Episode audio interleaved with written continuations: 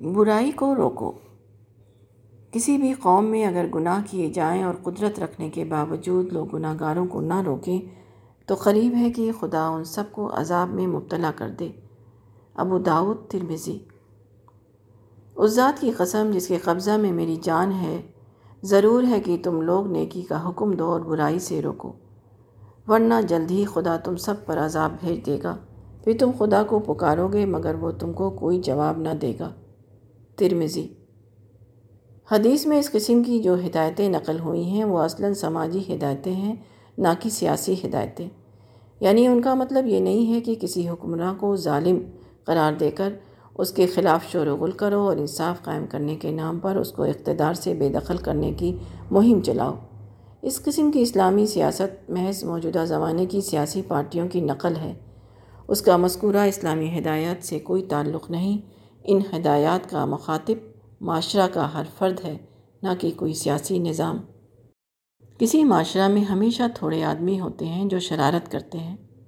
اب اگر معاشرہ ایک زندہ معاشرہ ہو، تو جب لوگ دیکھتے ہیں کہ ایک پڑوسی دوسرے پڑوسی کو ستا رہا ہے، ایک رشتہ دار دوسرے رشتہ دار کو تکلیف دے رہا ہے، ایک صاحب معاملہ دوسرے صاحب معاملہ کے حقوق ادا نہیں کرتا تو ایسے معاشرہ میں مظلوم کو خود اپنے آس پاس ایسے لوگ مل جاتے ہیں جو اس کی حمایت میں کھڑے ہو جائیں۔ وہ ظالم کو مجبور کرتے ہیں کہ وہ اپنی شرارتوں سے باز آئے۔ ایسے سماج میں برائیاں پیدا ہوتی ہیں، مگر وہ وہیں کی وہیں دبا دی جاتی ہیں۔ اس کے برعکس، جب لوگوں کا حال یہ ہو جائے کہ وہ اپنے سامنے ظلم و زیادتی کے واقعات دیکھیں، مگر غریب غیر جانبدار بن کر رہ جائیں۔ تو دھیرے دھیرے ان خرابیوں سے ایسے فتنے ابھرتے ہیں جو پورے سماج کو اپنی لپیٹ میں لے لیتے ہیں۔ ماحول کا دباؤ سب سے بڑا دباؤ ہے، حتیٰ کہ حکومت اور عدالت سے بھی زیادہ۔ اگر آس پاس کا ماحول ظالم کو روکے اور مظلوم کی حمایت میں کھڑا ہو جائے، تو کبھی برائیاں پھیل نہیں سکتی۔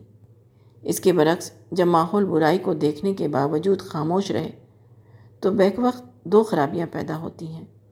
ایک طرف ظالم کی حوصلہ افزائی اور دوسری طرف مظلوم کے اندر انتقام اور بے اعتمادی یہ دونوں چیزیں وقت کے ساتھ بڑھتی رہتی ہیں۔ یہاں تک کہ وہ وقت آتا ہے کہ برائیاں بڑھ کر خود ان لوگوں کو جھلس دیتی ہیں جو اپنے کو معمون سمجھ کر ان کے معاملہ میں غیر جانبدار بن گئے تھے۔ تقوی کی علامت۔ قرآن میں قربانی کے جانور کو شعیرہ کہا گیا ہے۔ اس کے بعد ارشاد ہوا ہے کہ اللہ کو ان جانوروں کا گوشت اور خون نہیں پہنچتا، بلکہ اس کو تمہارا تقوی پہنچتا ہے۔ الحج سینتیس۔ اگر جانوروں کی قربانی سے سادہ طور پر صرف جانور کی قربانی مراد ہو، تو یہاں یہ کہنا بے موقع ہے کہ خدا کو تمہارا ذبح کیا ہوا جانور نہیں پہنچتا، بلکہ تمہارے دل کا تقوی پہنچتا ہے۔ اصل یہ ہے کہ اسلام میں کچھ چیزیں بطور شعیرہ یا علامت مقرر کی گئی ہیں۔ انہی میں سے ایک قربانی کا جانور بھی ہے۔ شعرہ اس چیز کو کہتے ہیں جو کسی معنوی حقیقت کے لیے ظاہری علامت کا کام دے۔ مثلا اللہ تعالیٰ کو یہ مطلوب ہے کہ بندے اپنے مخالف اسلام جذبات کو اللہ کی خاطر ذبح کریں۔ یہ ایک نفسیاتی ذبح ہے۔ اور اس نفسیاتی ذبح کی علامت کے طور پر یہ حکم دیا گیا ہے کہ آدمی ایک جانور کو ذبح کرے۔ جانور کے ذبح کے وقت آدمی اپنی زبان سے یہ الفاظ ادا کرتا ہے۔ میری نماز اور میری قربانی اور میری زندگی اور میری موت سب اللہ کے لیے ہے۔ اس سے معلوم ہوتا ہے کہ جانور کی قربانی ایک معنوی حقیقت کی ایک ظاہری علامت ہے۔ اسی شخص کی قربانی قربانی ہے جو جانور کو ذبح کرتے ہوئے یہ تصور کرے کہ وہ اپنے پورے وجود کو اللہ کے لیے قربان کر رہا ہے۔ جس کے لیے ذبح کیا ہوا جانور اس کے اپنے جذبات و احساسات کے ذبیحہ کا محسوس پی کر بن جائے۔ روزہ بھی اسی قسم کا ایک شعیرہ علامت ہے۔ ترک تام، حقیقتاً ترک معاشی کی علامت کے طور پر مقرر کیا گیا ہے۔ غذا آدمی کی ضروریات کی آخری حد ہے۔ روزہ میں غذا کا ترک بندہ کی طرف سے اس بات کا اظہار ہے کہ خدا یا دوسری چیزیں تو درکنار میں پانی اور کھانا تک کو تیری خاطر چھوڑنے کے لیے تیار ہوں۔ حدیث میں ہے کہ جو شخص جھوٹ بولنا اور جھوٹ پر عمل کرنا نہ چھوڑے تو خدا کو اس کی حاجت نہیں کہ وہ اپنا کھانا اور پانی چھوڑ دے۔ روزہ کی اصل حقیقت غلط کاری سے بچنا ہے۔ جو شخص غلط کاری کو نہ چھوڑے اور وقتی طور پر صرف کھانا اور پینا چھوڑ دے، اس نے گویا علامتی عمل کیا اور اصلی عمل کو چھوڑے رکھا۔ ایسے بے روح چیز کی خدا کو کیا ضرورت؟ احسن تقویم۔ قرآن کی سورہ نمبر پنچانوے تین میں بتایا گیا ہے کہ انسان کو خدا نے احسن تقویم بہترین ساخت پر پیدا کیا ہے۔ مگر اس کے بعد خدائی نقشہ کے خلاف چلنے کا نتیجہ یہ ہوتا ہے کہ وہ سب سے نچلے مقام پر جا گرتا ہے۔ اس سے معلوم ہوا کہ انسان کیا ہے اور دنیا میں اس کا امتحان کس اعتبار سے لیا جا رہا ہے۔ انسان اپنی پیدائشی بناوٹ کے اعتبار سے جنت کا شہری ہے۔ وہ خدا کا وہی مطلوب انسان ہے جس کو وہ اپنی خصوصی نعمتوں کی دنیا میں بسانا چاہتا ہے۔ انسان عملاً وہی ہے جو اس کو ہونا چاہیے۔ پھر انسان کا امتحان کیا ہے؟ اس کا امتحان یہ ہے کہ دنیا میں آزادانہ ماحول پا کر وہ بگڑ نہ جائے۔ وہ اپنے آپ کو اسی حال میں بچا کر رکھے جس حال میں خدا نے اس کو ابتداً پیدا کیا تھا۔ وہ اپنے شعور کو خدا کے تخلیقی نقشہ کا چوکیدار بنا لے۔ جو لوگ ایسا کریں کہ خدا نے جس شخصیت کے ساتھ انہیں پیدا کیا تھا، اسی شخصیت کو لیے ہوئے وہ خدا تک پہنچیں، وہ خدا کی جنت کے باشندے قرار دیے جائیں گے۔ اس کے برعکس جو لوگ خدا کی بنائی ہوئی شخصیت کو محفوظ نہ رکھ سکیں، وہ جنت میں بسنے کے لیے نااہل ٹھہریں گے۔ وہ کائناتی کوڑا خانہ میں پھینک دیے جائیں گے۔ مثال کے طور پر، خدا کی تخلیق کا ایک پہلو یہ ہے کہ اس نے انسان کے سینہ میں دو دل نہیں بنائے، الاحزاب۔ اس کا مطلب یہ ہے کہ خدا کی تخلیقی اسکیم میں دو عملی کی گنجائش نہیں۔ دو عملی کی کوئی گنجائش نہیں۔ دو دل والا انسان خدا کی پسند کے معیار پر پورا نہیں اترتا۔ اب جو شخص ایسا کرے کہ اپنے ذہن میں متضاد افکار کو جمع کرے، مثلا وہ ایک خدا کی بڑائی کا اقرار کرے اور اسی کے ساتھ وہ انسان کی بڑائی میں گم ہو، وہ ایسی زندگی گزارے جس میں اپنوں کے لیے کچھ ہو اور غیروں کے لیے کچھ جہاں مفاد کا لالچ یا دباؤ کی مجبوری ہو، وہاں وہ ایک رویہ اختیار کرے اور جہاں مفاد یا دباؤ کا پہلو نہ ہو، وہاں وہ بالکل دوسرا انسان بن جائے۔ جس آدمی نے اپنے فکر و عمل کے لیے اس قسم کے دو معیار بنا رکھے ہوں، وہ گویا احسن تقویم پر قائم نہیں۔ وہ خدا کی امانت کا نگبان نہ بن سکا۔ اس نے خدا کی دی ہوئی شخصیت کو داغدار کر لیا۔ ایسا آدمی قرآن کے الفاظ میں اسفل الصافلین میں پھینک دیا جائے گا۔ اس کے برعکس، جو شخص اپنے آپ کو دو عملی اور تضاد فکری سے بچاتے ہوئے اس دنیا سے رخصت ہو، وہ گویا خدا کے یہاں وہی انسان لے کر پہنچا جو خدا نے اپنے منصوبہ کے تحت اسے دیا تھا۔ ایسا آدمی جنت کے باغوں میں داخل کر دیا جائے گا۔ کیونکہ خدا کے یہ ابدی باغ ایسے ہی لوگوں کے لیے بنائے گئے ہیں۔ خدا کی یاد۔ قرآن میں ارشاد ہوا ہے کہ اے ایمان والو، اللہ کا بہت ذکر کرو۔ یا یوہ لذینہ آمنسکر اللہ ذکر کثیرہ الاحزاب اکتالیس۔ اس کا مطلب بعض لوگ یہ لیتے ہیں کہ خوب زیادہ اللہ اللہ کرو۔ اللہ کا لفظ ہزاروں بار دہراؤ، مگر اس قسم کے ذکر کا مذکورہ آیت سے کوئی تعلق نہیں۔ قرآن میں ذکر کسی قسم کی لفظی تکرار کے معنی میں نہیں ہے، بلکہ یاد کے معنی میں مذکور آیت کا مطلب ہے۔ اللہ کو بہت زیادہ یاد کرو۔ قرآن میں دوسرے مقام پر ہے کہ میرا ذکر کرو، میں تمہارا ذکر کروں گا۔ البقرہ ایک سو باون۔ اس آیت میں خدا اپنے بندوں سے کہہ رہا ہے کہ تم میرا ذکر کرو، میں تمہارا ذکر کروں گا۔ ظاہر ہے کہ یہاں ذکر کو تکرار الفاظ کے معنی میں نہیں لیا جا سکتا، کیونکہ خدا ایسا نہیں کرے گا کہ بندہ بندہ بار بار کہہ کر کسی کا ذکر کرے۔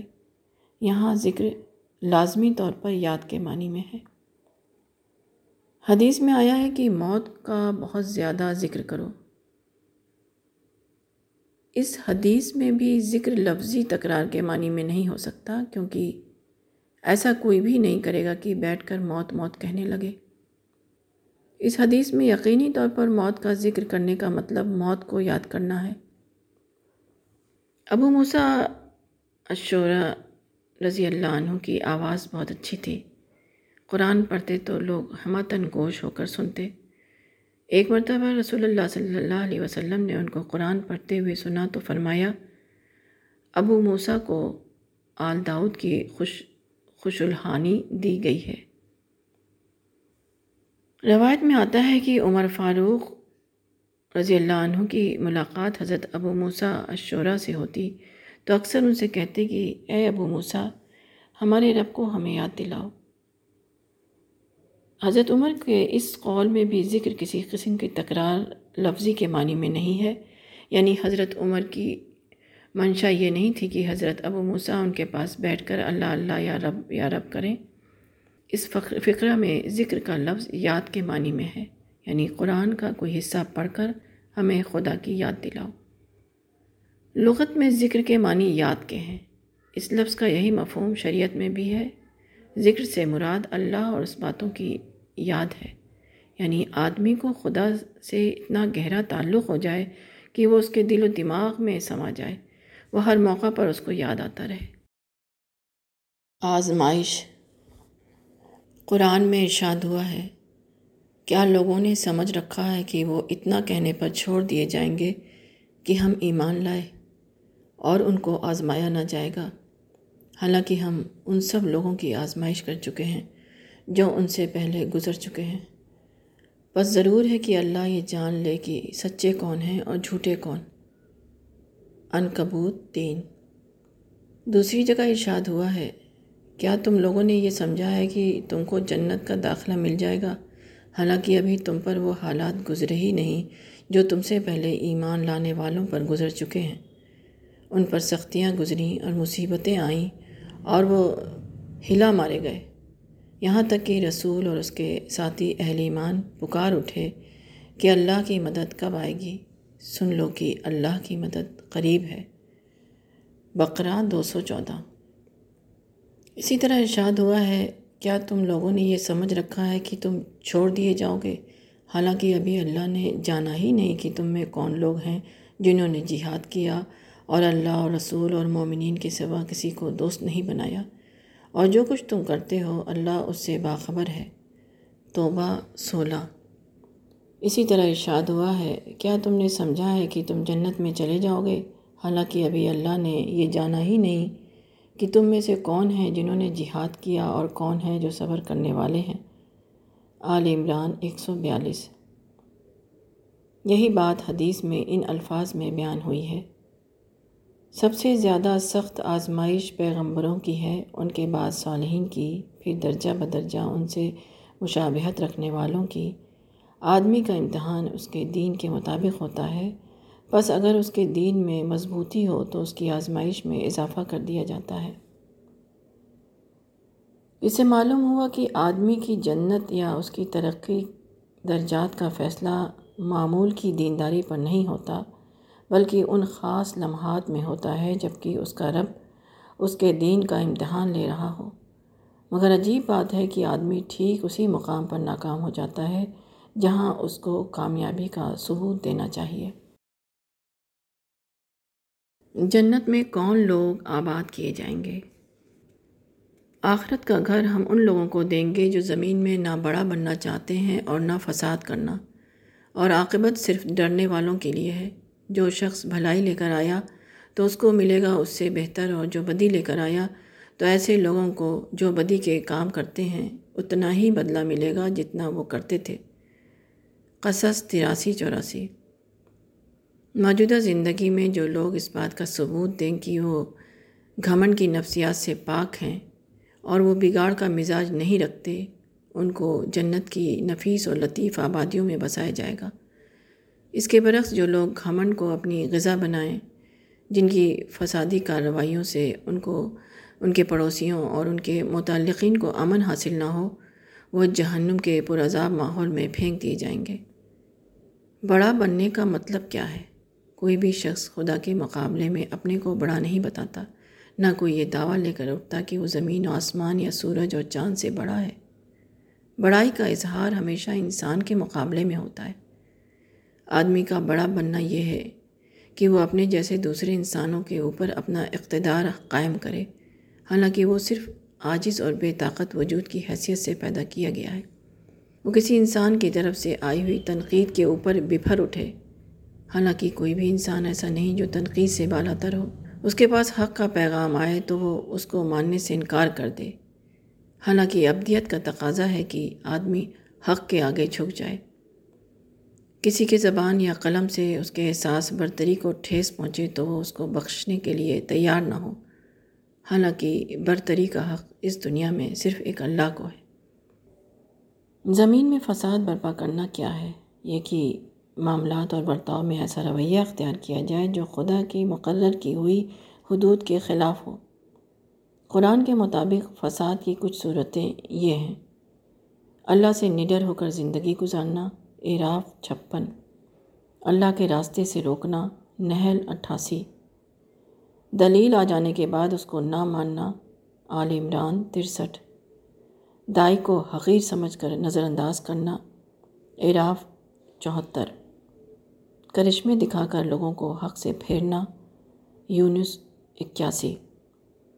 کبر اور ظلم کی وجہ سے حق کا انکار کرنا، نمل چودہ۔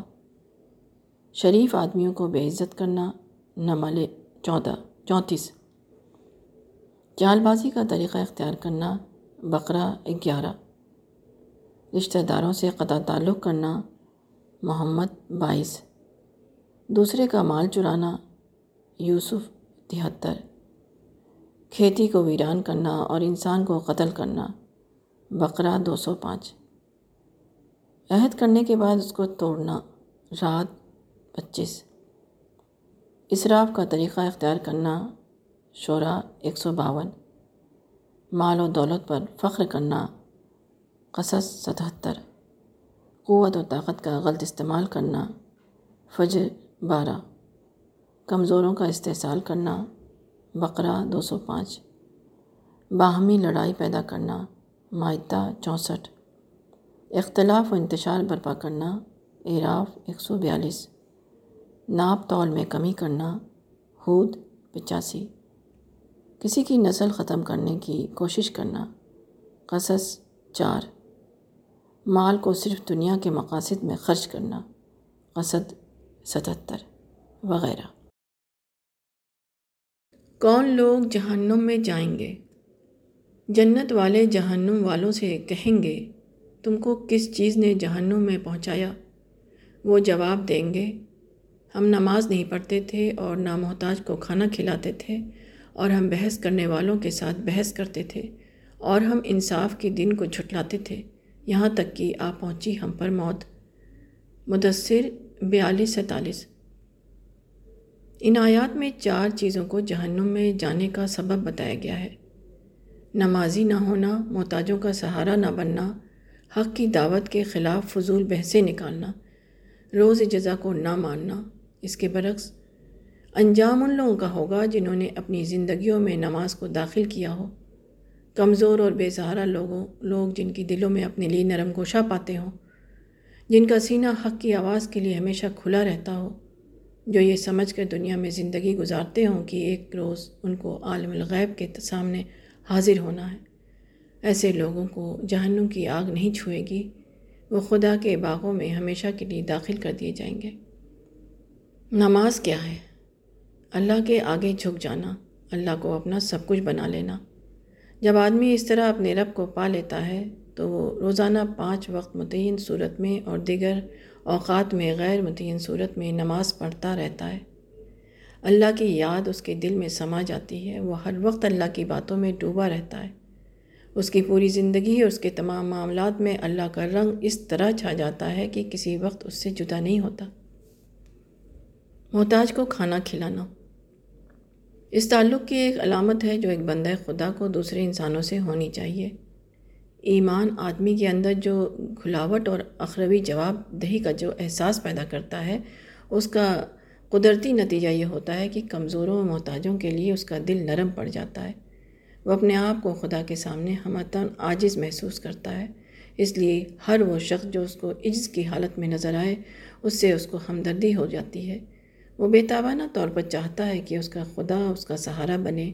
اس لیے اس کے لیے ناممکن ہو جاتا ہے کہ وہ دوسروں کے ساتھ اس سے مختلف سلوک کرے جو وہ اپنے رب سے اپنے لیے چاہتا ہے۔ دعوت حق کے خلاف ایسی بحثیں نکالنا جس سے لوگ اس کی صداقت کے بارے میں شبہ میں پڑ جائیں۔ اللہ کے نزدیک بدترین جرم ہے۔ دعوت حق کا ظہور دراصل خدا کا ظہور ہے۔ جو لوگ حق کی آواز کو نہ پہچانیں، انہوں نے گویا خدا کو نہیں پہچانا۔ جنہوں نے حق کی دعوت کے خلاف بحث و تکرار کی، انہوں نے گویا خدا کے ساتھ زبان درازی کی جرت کی۔ ایسے لوگوں پر خدا سخت غضبناک ہوتا ہے۔ وہ خدا کی رحمتوں سے سب سے زیادہ دور کر دیے جاتے ہیں۔ روز جزا کا یقین تمام نیکیوں کا سب سے بڑا محرک ہے۔ اور روز جزا پر یقین نہ ہونا تمام برائیوں کی اصل جڑ ہے۔ جنت اس کے لیے ہے جو دنیا میں اس طرح رہے، گویا کہ وہ آخرت کو دیکھ رہا ہے، اور جہنم اس کے لیے ہے جو دنیا میں اس طرح زندگی گزارے، گویا کہ وہ آخرت کو کوئی سنجیدہ معاملہ نہیں سمجھتا۔ وہ دنیا کو اپنی دنیا سمجھتا ہے، نہ کہ خدا کی دنیا۔ دنیا بے معنی، ہنگامہ، آرائیوں کا وقتی اسٹیج نہیں۔ اور ہم نے آسمان اور زمین کو اور جو ان کے درمیان ہے بے فائدہ نہیں بنایا، یہ ان کا گمان ہے جو منکر ہیں۔ بس منکروں کے لیے خرابی ہے آگ سے، کیا ہم ایمان والوں اور اچھے کام کرنے والوں کو ان کے برابر کر دیں گے جو زمین میں فساد کرتے ہیں؟ یا ہم ڈر رکھنے والوں کو ڈھیٹ لوگوں کے برابر کر دیں گے؟ سواد ستائیس اٹھائیس۔ دنیا میں جو لوگ اپنی خواہشات پر چلتے ہیں اور کسی پابندی کو اپنے لیے ضروری نہیں سمجھتے، وہ گویا یہ عقیدہ رکھتے ہیں کہ یہ کارخانہ خدا نے بے فائدہ کھڑا کر دیا ہے۔ ایسے لوگ خواہ بظاہر اپنے کو دیندار ظاہر کرتے ہوں یا دین سے بالکل بے تعلق ہوں، وہ مفسدین کے گروہ میں شامل ہیں۔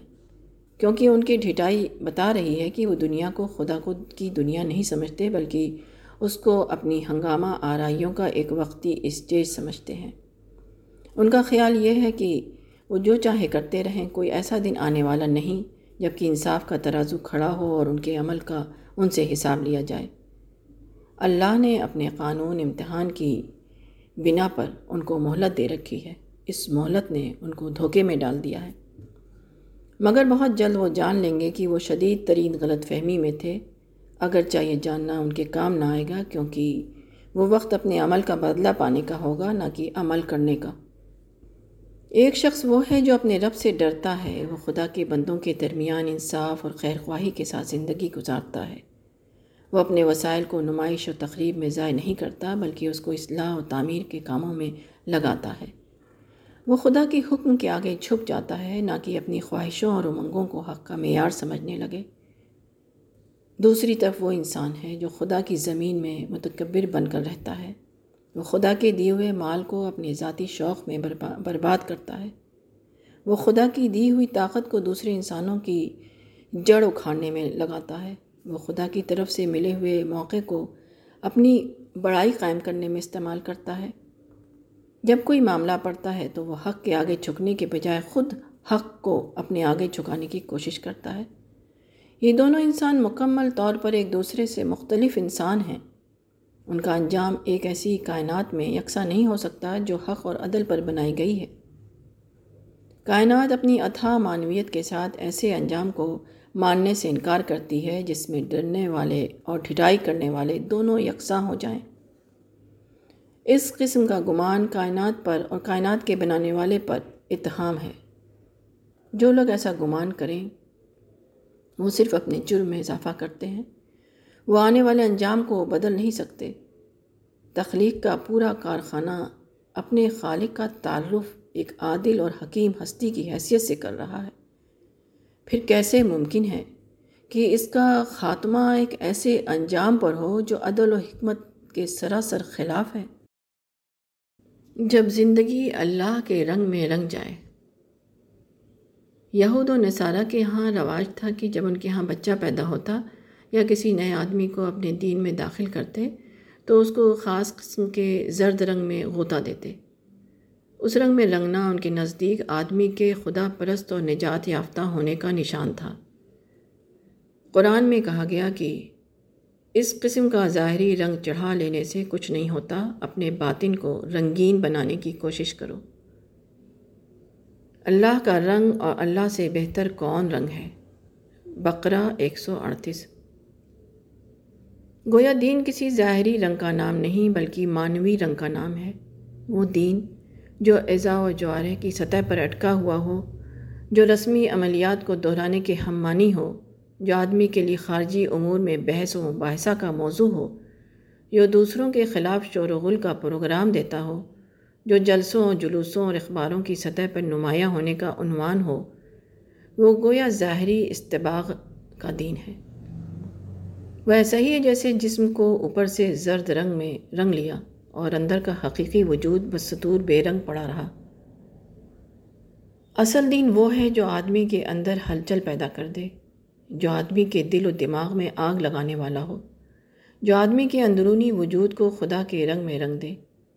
پہلے قسم کا دین آدمی کے اوپر اوپر رہتا ہے، جبکہ اصل دین آدمی کی حقیقی ہستی میں شامل ہو جاتا ہے۔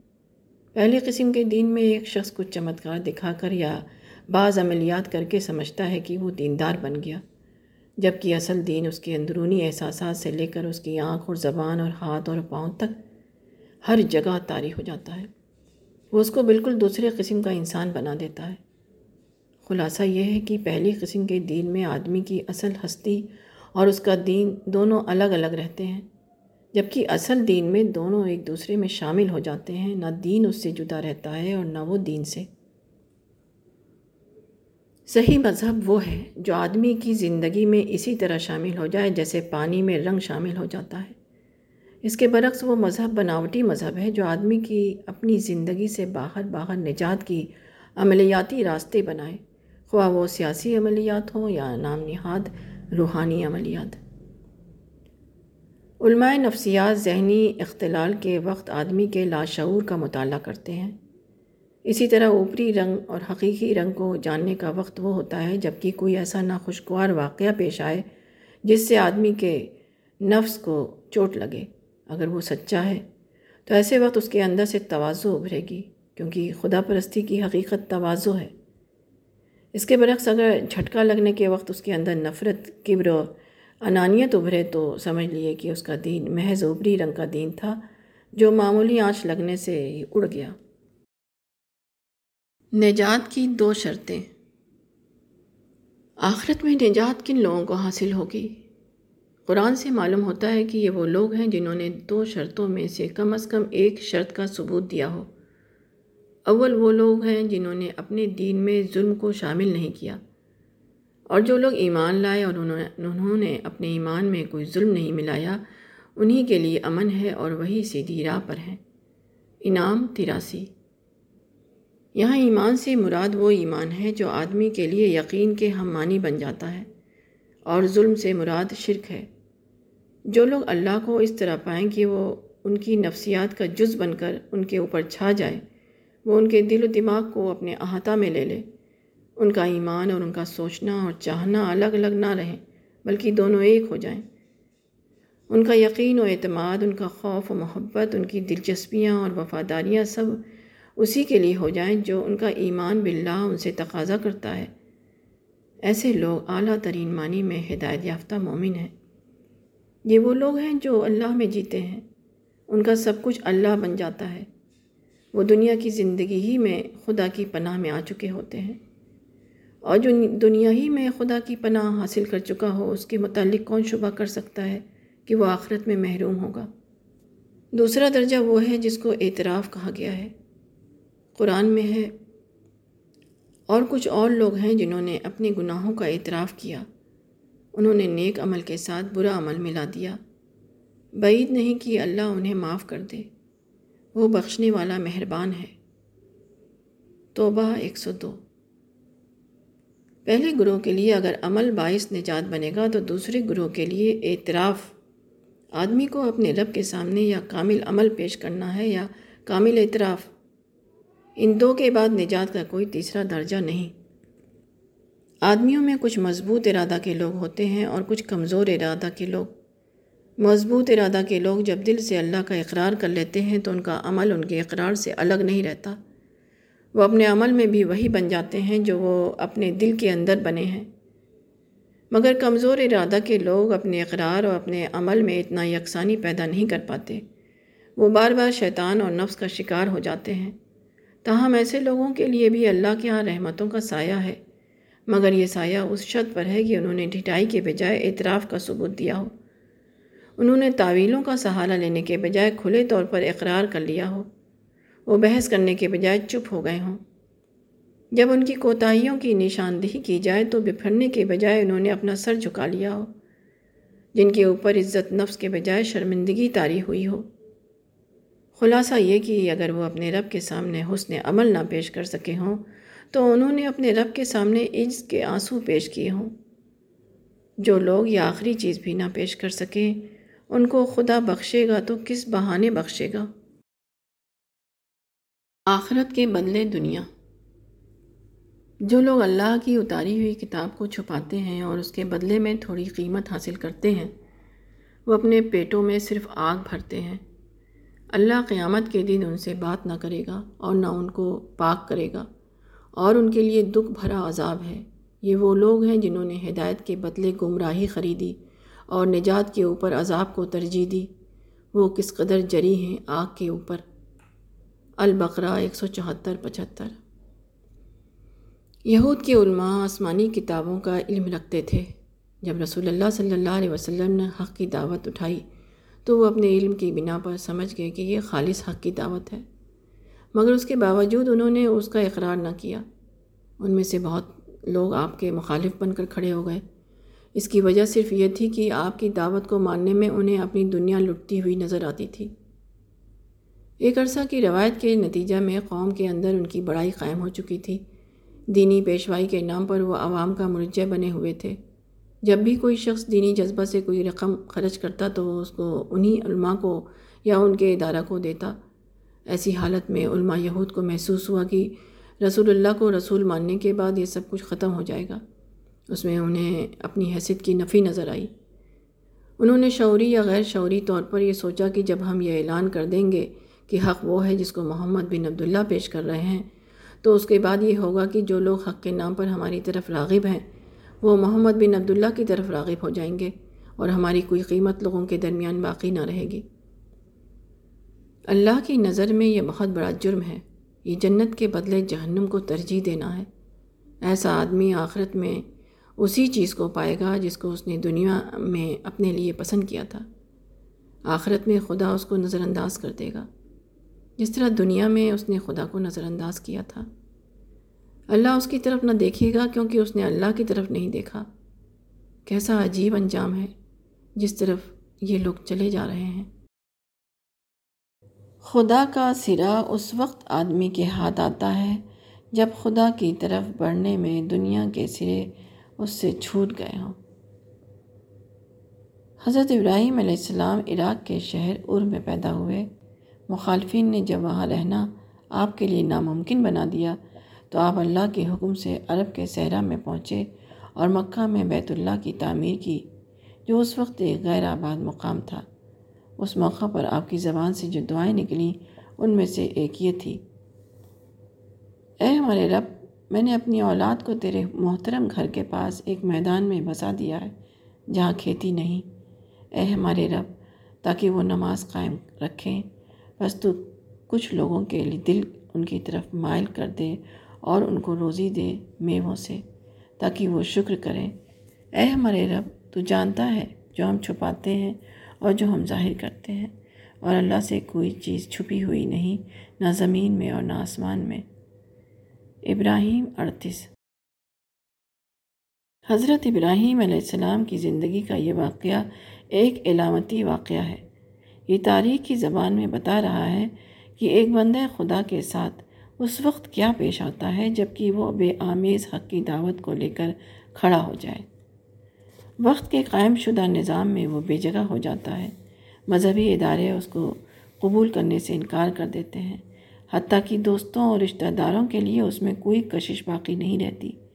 دنیا کی زیزر وادیاں اپنی تمام سرسبزی کے باوجود اس کے لیے خشک ہو جاتی ہیں۔ وہ مجبور ہو جاتا ہے کہ اپنے بیوی بچوں کو لے کر برباد معاشیات کی ایک زمین میں جا بسے اور اپنے رب سے کہے کہ، خدایا، تیرے سوا ان کا کوئی سہارا نہیں۔ انسانوں کی بنائی ہوئی دنیا نے ان کو رزق دینے سے انکار کر دیا ہے۔ اب تو ان کے قدموں کے نیچے سے ان کے لیے رزق کے چشمے جاری کر دے۔ یہ تاریخ انسانی کا نازک ترین لمحہ ہوتا ہے۔ یہ وہ وقت ہوتا ہے جبکہ کائنات کی نفس رک جاتی ہے۔ زمین و آسمان کی گردشیں نئے حکم کا انتظار کرنے لگتی ہیں۔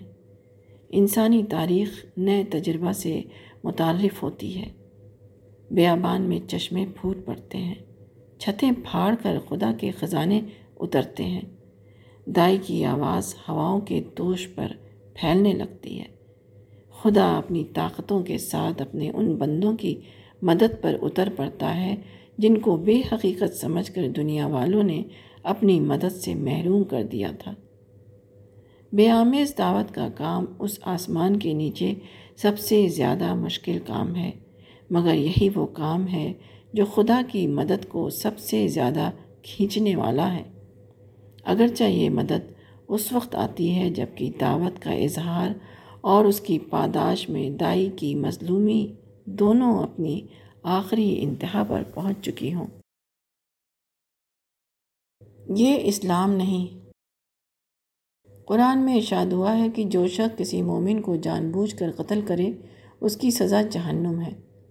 حدیث میں آیا ہے کہ ایک مسلمان پر دوسرے مسلمان کی تین چیزیں حرام ہیں، اس کا خون، اس کا مال اور اس کی آبرو۔ قرآن اور حدیث میں اتنی سخت تنبیہ کے باوجود کیوں ایسا ہے؟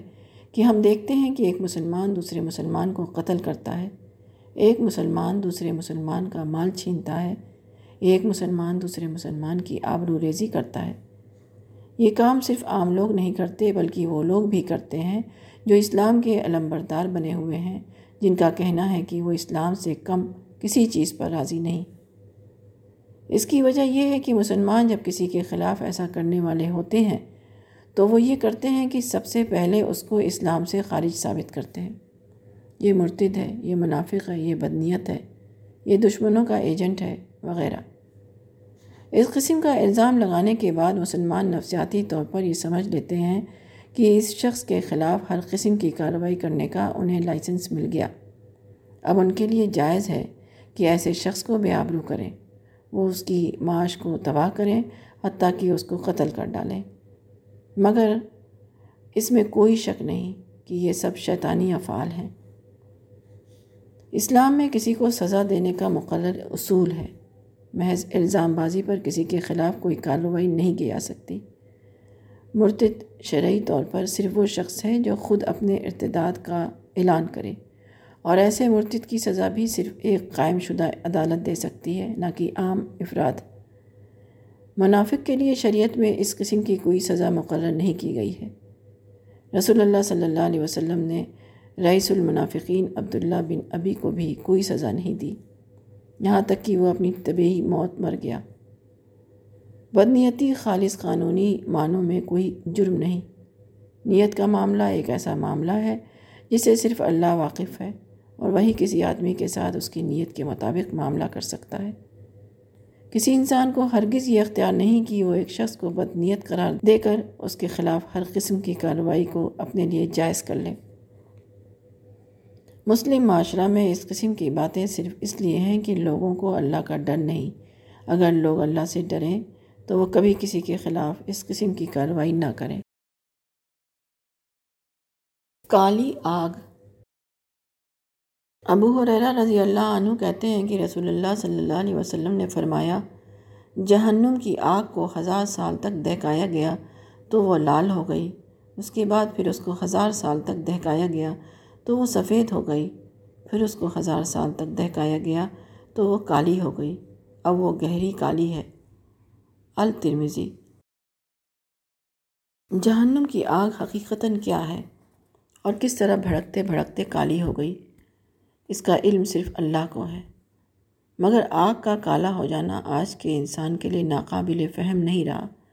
آج کے علم افلاق نے بتایا ہے کہ کائنات میں آگ کی ایسی دنیایں ہیں جو اپنی شدت کے آخری مرحلے میں پہنچ کر کالی ہو گئی ہیں۔ کالی آگ آج کے انسان کے لیے ایک معلوم چیز ہے اور اس کو جدید اصطلاح میں کالا غار بلیک ہول کہا جاتا ہے۔ فلکیاتی تحقیقات سے معلوم ہوا ہے کہ بہت بعید فاصلوں پر کائنات میں انتہائی بڑے بڑے ستارے آگ کے گولے ہیں۔ وہ اتنے بڑے ہیں کہ کہکشاں کے مقابلے میں سو گنا زیادہ انرجی خارج کرتے ہیں، جبکہ ایک کہکشاں میں کھربہ کھرب ستارے ہوتے ہیں۔ ابتداً یہ ستارے اسی طرح روشن دکھائی دیتے تھے جیسے دوسرے ستارے۔ نظریہ یہ ہے کہ اپنی بڑھی ہوئی قوت کشش کی وجہ سے ان ستاروں نے اپنے مادہ کو اندر کی طرف کھینچنا شروع کیا۔ اس کے نتیجے میں ستارہ سکڑتا گیا اور جتنا سکڑتا گیا، اتنا ہی اس کی قوت اور زیادہ بڑھتی چلی گئی۔ یہاں تک کہ اس کی قوت اتنی زیادہ بڑھ گئی کہ روشنی بھی اس سے خارج نہیں ہو سکتی تھی۔ اس طرح انتہائی روشن ہونے کے باوجود اب وہ ہماری نظر کے لیے بالکل تاریخ ہو گیا ہے۔ کیونکہ آدمی اپنی موجودہ آنکھوں سے کسی ایسی ہی چیز کو دیکھ سکتا ہے جس کی روشنی اس کی آنکھوں تک پہنچ رہی ہو۔ غیبی چیزوں کا حقیقی علم انسان کو صرف اگلی دنیا میں ہو سکے گا، مگر اللہ تعالیٰ نے موجودہ دنیا میں بھی ایسی چیزیں رکھ دی ہیں جو غیبی حقیقتوں کو ہمارے لیے قابل فہم بنا سکیں منافقت۔ منافقت اور یہودیت دونوں ایک ہی حقیقت کے دو نام ہیں۔ مسلم اقوام میں جس بگاڑ کو منافقت کہا گیا ہے، قدیم امتوں کے لیے اسی بگاڑ کا نام یہودیت ہے۔ منافقت یا یہودیت یہ ہے کہ آدمی زبان سے خدا اور رسول کا اقرار کرتا ہو، مگر خدا اور رسول کا عقیدہ اس کے دل کی گہرائیوں میں اترا ہوا نہ ہو۔ وہ آسمانی تعلیمات کو ماننے کا مدعی ہو، مگر اس کی زندگی اسلامی تعلیمات کی حقیقی تعمیل سے خالی ہو۔ یہی وجہ ہے کہ قرآن و حدیث میں منافق کی جو علامتیں بتائی گئی ہیں، وہ سب وہی ہیں جو یہودیوں کی علامتیں بھی بتائی گئی ہیں۔ مثلا حدیث میں منافق کی ایک علامت یہ ہے کہ جب اس کو کوئی امانت امانت سونپی جائے تو وہ اس امانت میں خیانت کرے۔ ٹھیک یہی علامت یہودیت کی قرآن میں اس طرح بیان ہوئی ہے کہ یہودیوں میں ایسے لوگ بھی ہیں کہ اگر تم ان کے پاس ایک دینار بھی امانت رکھ دو تو وہ تم کو ادا نہ کریں جب تک تم ان کے سر پر کھڑے نہ ہو جاؤ۔ آل عمران پچھتر یہودی وہ لوگ تھے جو خدا کی پرستاری کو چھوڑ کر دنیا کے پرستار بن گئے، مگر اپنی اس دنیا پرستی کے ساتھ وہ ظاہری طور پر دین کا لبادہ بھی اوڑھے ہوئے تھے۔ اسی طرح منافقت یہ ہے کہ آدمی اندر سے دنیا دار ہو، مگر ظاہری طور پر وہ دیندار کی صورت بنائے ہوئے ہو۔ یہودی حقیقتاً دیندار نہیں ہوتا، مگر وہ مصنوعی طور پر اپنے آپ کو دیندار ظاہر کرتا ہے۔ اسی طرح منافق بھی حقیقتاً دیندار نہیں ہوتا، مگر وہ مصنوعی طور پر اپنے آپ کو دیندار ظاہر کرتا ہے۔ ایسے لوگوں کے اندر جو کمزوریاں ظاہر ہوتی ہیں، ان میں سے ایک خاص کمزوری یہ ہے کہ وہ دنیاوی اہمیت رکھنے والی چیزوں کے معاملہ میں ناقابل اعتبار ہو جاتے ہیں۔ ان سے مالی لین دین کیا جائے، کوئی جائیداد ان کا ان کے انتظام میں دی جائے۔ کسی باعزت عہدے پر انہیں بٹھایا جائے۔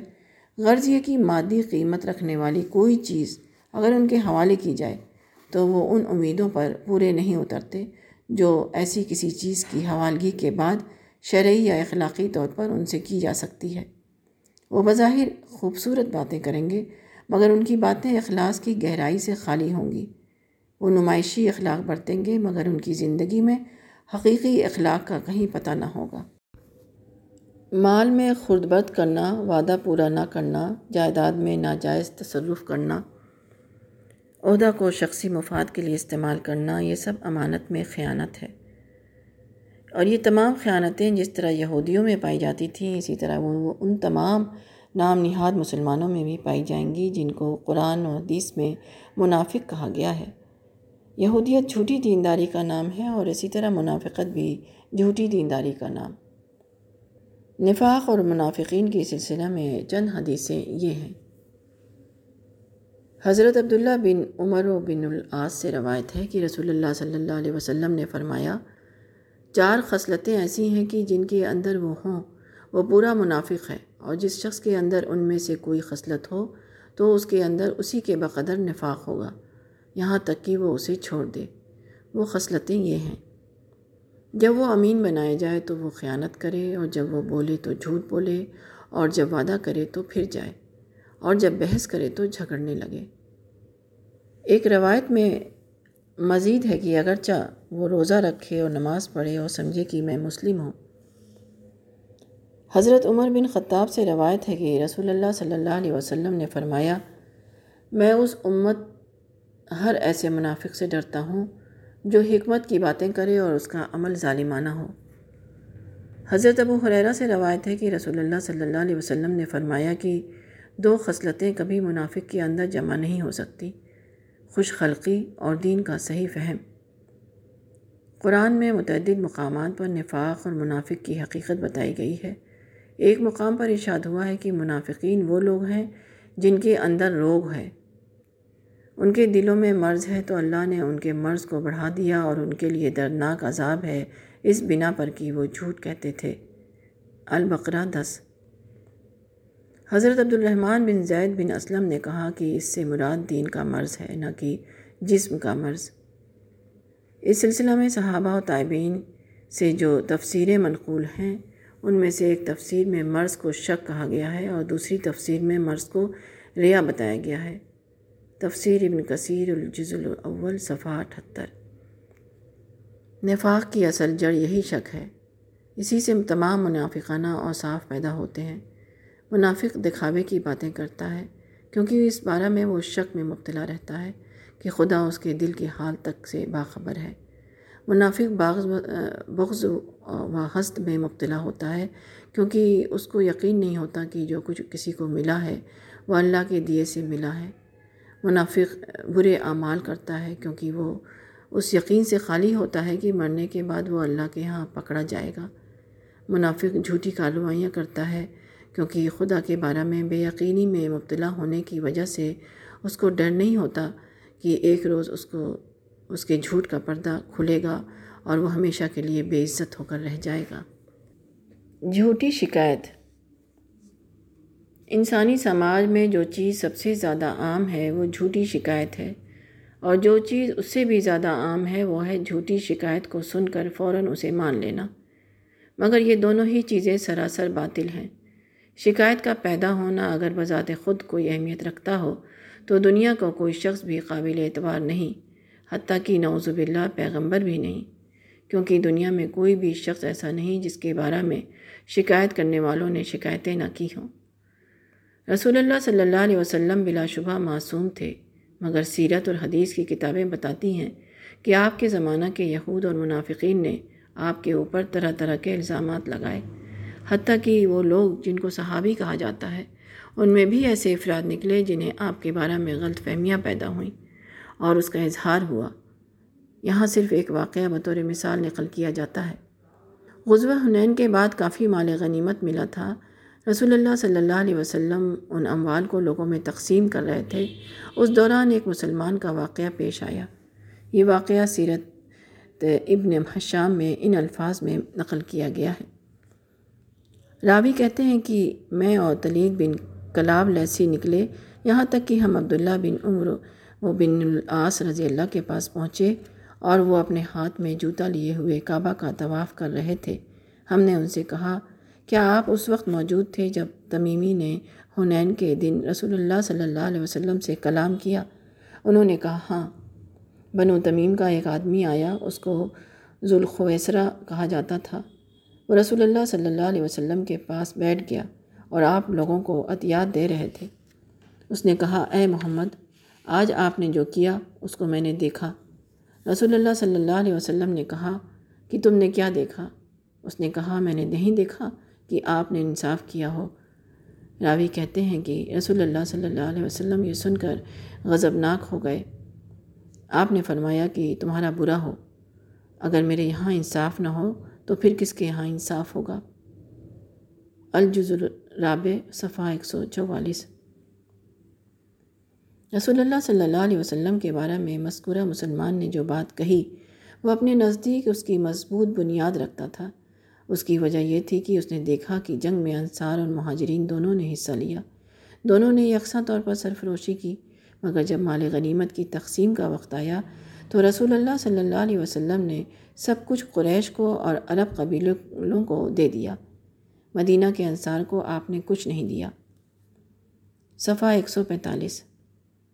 اس معاملہ میں بہت سی باتیں ہوئیں، حتیٰ کہ حسنا، حسان بن ثابت انصاری نے ایک نظم لکھی جس کو ابن حشام نے نقل کیا ہے۔ اس کا پہلا شعر یہ تھا، رنج و غم بڑھ گئے، بس آنکھ کا پانی برابر بہہ رہا ہے جبکہ یہ پانی بہتے ہوئے آنسوؤں نے جمع کیا ہے۔ یہ شکایت بظاہر درست ہونے کے باوجود اپنی حقیقت کے اعتبار سے سراسر غلط تھی۔ شکایت کرنے والے سارے معاملہ کو بس شرکت جہاد کے اعتبار سے دیکھ رہے تھے، جبکہ رسول اللہ صلی اللہ علیہ وسلم نے اس کو مصلحت اسلام کے اعتبار سے دیکھا۔ شرکت جہاد عام حالات میں یقیناً قابل اعتبار ہے، مگر جب اس کا مقابلہ مصلحت اسلام سے ہو، تو مصلحت اسلام کا پہلو قابل ترجیح قرار پائے گا۔ غلط زاویہ نگاہ سے دیکھنے میں ایک چیز نادرست نظر آ سکتی ہے، مگر صحیح زاویہ نگاہ سے دیکھیے تو وہی چیز عین درست نظر آنے لگے گی۔ یہودی کردار روایت میں آتا ہے کہ مدینہ میں ایک بار رسول اللہ صلی اللہ علیہ وسلم کے پاس کچھ مال آیا۔ آپ نے اس کو لوگوں کے درمیان تقسیم کیا۔ اس تقسیم میں کسی کو زیادہ ملا اور کسی کو کم۔ چنانچہ اس بنا پر کچھ لوگوں نے آپ کی دیانتداری پر شبہ ظاہر کرنا شروع کیا۔ ایک صحابی کہتے ہیں، میں دو آدمیوں کے پاس سے گزرا۔ ان میں سے ایک اپنے ساتھی سے کہہ رہا تھا کہ خدا کی قسم، محمد نے اپنی اس تقسیم میں اللہ کی رضا اور آخرت کا گھر نہیں چاہا۔ رسول اللہ صلی اللہ علیہ وسلم کو اس کی خبر ہوئی تو آپ نے فرمایا، موسیٰ پر اللہ کی رحمت ہو، ان کو اس سے بھی زیادہ ستایا گیا، مگر انہوں نے صبر کیا۔ تفسیر ابن کثیر الجز الثالث، صفحہ پانچ سو اکیس۔ قرآن کی حسب ذیل آیت میں اسی کی طرف اشارہ کیا گیا ہے۔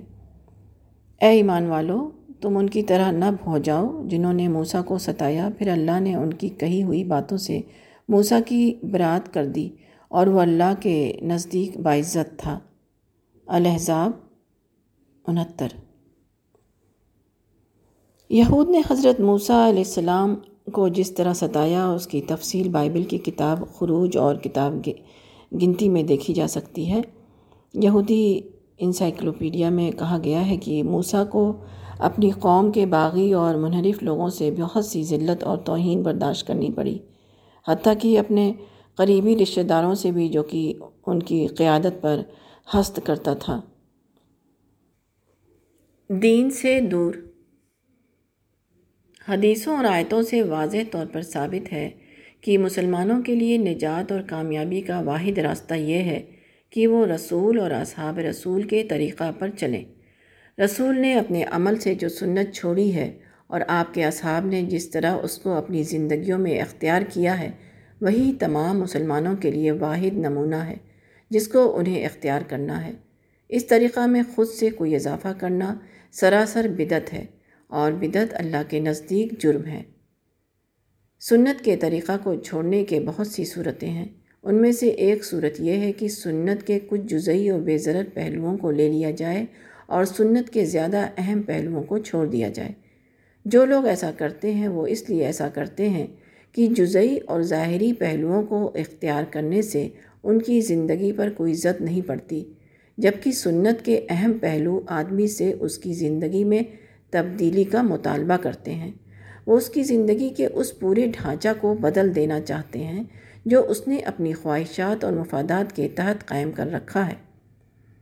یہی صورتحال بہت بڑے پیمانہ پر یہودیوں میں پیدا ہو گئی تھی، جس کی اصلاح کے لیے حضرت مسیح علیہ السلام ان کی طرف بھیجے گئے۔ حضرت مسیح نے اپنی ایک تقریر متی تیئیس تیئیس اٹھائیس میں ان کو ان سخت الفاظ میں تنبیہ فرمائی۔ اے ریاکار فقیحوں اور فریسیوں، تم پر افسوس کی پودینہ اور سونف اور زیرہ پر تو دہ یقی دیتے ہو۔ پر تم نے شریعت کی زیادہ بھاری باتوں یعنی انصاف اور رحم اور ایمان کو چھوڑ دیا ہے۔ لازم تھا کہ یہ بھی کرتے اور وہ بھی نہ چھوڑتے۔ اے اندھے اراہ بتانے والوں، جو مچھر کو تو چھانتے ہو اور اونٹ کو نگل جاتے ہو، اے ریاکار فقیحوں اور فریسیوں، تم پر افسوس کی پیالے اور رکابی کو اوپر سے صاف کرتے ہو، مگر وہ اندر لوٹ اور ناپرہزگاری سے بھرے ہوئے ہیں۔ تم سفیدی پھری ہوئی قبروں کے مانند ہو، جو اوپر سے تو خوبصورت دکھائی دیتی ہیں، مگر اندر مردوں کی ہڈیوں اور ہر طرح کی نجاست سے بھری ہیں۔ اعمال کے نتائج۔ ایک حدیث قدسی کے مطابق اللہ تعالیٰ نے فرمایا کہ زمانہ کو برا نہ کہو، زمانہ تو میں ہوں۔ سارا معاملہ میرے ہاتھ میں ہے اور میں ہی رات اور دن کو الٹتا پلٹتا رہتا ہوں۔ اس کا مطلب یہ ہے کہ اس دنیا میں جو کچھ ہوتا ہے، قانون خداوندی کے مطابق ہوتا ہے۔ خدا ہی کے قانون کے مطابق حالات پیدا ہوتے ہیں اور خدا ہی کے حکم کے مطابق زمانہ گردش کرتا ہے۔ ایسی صورت میں زمانہ یا حالات کو برا کہنا خود حکم خداوندی کو برا کہنا ہے۔ ایسا کہنا بے فائدہ ہے اور اسی کے ساتھ سرکشی بھی۔ نادر شاہ ایرانی نہایت ظالم بادشاہ تھا۔ اس نے سترہ سو انتالیس میں دہلی پر حملہ کیا۔ دہلی پر قبضہ کرنے کے بعد اس نے اپنی فوج کو حکم دے دیا کہ جو بھی ملے اس کو قتل کر دو۔ اس قتل عام میں تیس ہزار لوگ مارے گئے۔ اس کے بعد اس نے شہر کو لوٹنے کا حکم دیا۔ چھبیس مئی سترہ سو انتالیس کو جب وہ دہلی سے واپس ہوا تو اس کے ساتھ لوٹ کا جو مال تھا، اس کی مقدار تیس کروڑ روپے تھی۔ سونے چاندی اور جواہرات اس کے علاوہ تھے۔ شاہ جہاں کا بنوایا ہوا تخت تاؤس بھی اسی موقع پر وہ اپنے ساتھ ایران لے گیا۔ کہا جاتا ہے کہ دہلی والوں پر جب یہ مصیبت اور تباہی آئی تو کچھ لوگ مرزا مظہر جان جانا کے پاس گئے اور کہا کہ آپ اللہ سے دعا کریں کہ وہ ہم کو نادر شاہ کے اس عذاب سے نجات دے۔ مرزا صاحب نے جواب دیا، شامت اعمال معصورت نادر گرفت۔ کسی قوم میں جب اخلاقی بگاڑ آتا ہے تو اس کی عملی طاقت بھی کمزور ہو جاتی ہے۔ اس کے اندر اختلافات ابھرتے ہیں جو اس کی اجتماعی قوت کو ٹکڑے ٹکڑے کر دیتے ہیں۔ اس کے اندر یہ مزاج پیدا ہوتا ہے کہ وہ انفرادی مفاد پر اجتماعی مفاد کو قربان کر دے۔ اپنی ذات سے بلند مقاصد کے لیے قربانیاں دینے کا حوصلہ اس کے اندر باقی نہیں رہتا۔ اس کے افراد بے اصول انسانوں کی ایک بھیڑ بن کر رہ جاتے ہیں۔ وہ سچائی کے آگے جھکنے کے بجائے طاقت کے آگے جھکنے والے بن جاتے ہیں۔ یہ تمام چیزیں کسی قوم کے لیے اسی طرح مہلک ہیں جس طرح لکڑی کے لیے گھن۔ جس لکڑی کو گھن لگ جائے وہ کھڑی نہیں رہ سکتی۔ اسی طرح جس قوم کے اندر یہ کمزوریاں پیدا ہو جائیں وہ تباہی اور بربادی سے محفوظ نہیں رہ سکتی۔ جب آدمی انسانیت کی سطح سے گر کر حیوانیت کی سطح پر آ جائے حضرت سلیمان رضی اللہ کے زمانہ حکومت نو سو تہتر، ایک ہزار تیرہ قاف میم میں بحر قلزم کے مشرقی شاخ کے کنارے ایلاد کے مقام پر یہودیوں کی آبادی تھی۔ انہوں نے قانون سبت کے خلاف ورزی کی۔ ان کی شریعت میں سبت سنیچر کے دن معاشی سرگرمیاں ممنوع تھیں، مگر وہ اس دن مچھلی کا شکار کرنے لگے۔ سنیچر کے دن مچھلیاں کثرت سے دریا میں آتی تھیں اور بقیہ دنوں میں پانی کے نیچے چلی جاتی تھیں۔ یہود نے یہ شرعی تدبیر کی کہ دریا کے کنارے گڑھے بنائے، وہ دریا کا پانی کاٹ کر گڑھے میں ملا دیتے۔ سنیچر کے دن جب مچھلیاں گڑھے میں آ جاتی تو وہ نکلنے کا راستہ بند کر دیتے۔ اگلے دن اتوار کو ان مچھلیوں کو پکڑ لیتے۔ یہ تدبیر وہ اس لیے کرتے تھے تاکہ ان پر یہ بات صادق نہ آئے کہ وہ سبت کے دن شکار کرتے ہیں۔ دن، دین کے نام پر یہ پر یہ بے دینی اللہ کو اتنی زیادہ ناپسند ہوئی کہ ان پر اللہ کی لانت ہوئی۔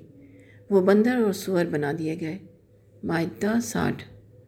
عملاً یہی حالت اگرچہ پورے قوم یہود کی تھی، تاہم ایک خاص مقام کے یہودیوں کے باطن کو ظاہری طور پر بھی مجسم کر دیا گیا تاکہ دوسروں کے لیے عبرت ہو۔ بقرہ چھاچھٹ۔ بے دینی کو دین کے نام پر کرنا بدترین جرم ہے۔ اس کا نتیجہ یہ ہوتا ہے کہ دھیرے دھیرے آدمی کے اندر سے صحیح و غلط کا فرق مٹ جاتا ہے۔ وہ ایک بے حص انسان بن جاتا ہے۔ دین اور بے دینی دونوں اس کو یکساں دکھائی دینے لگتے ہیں۔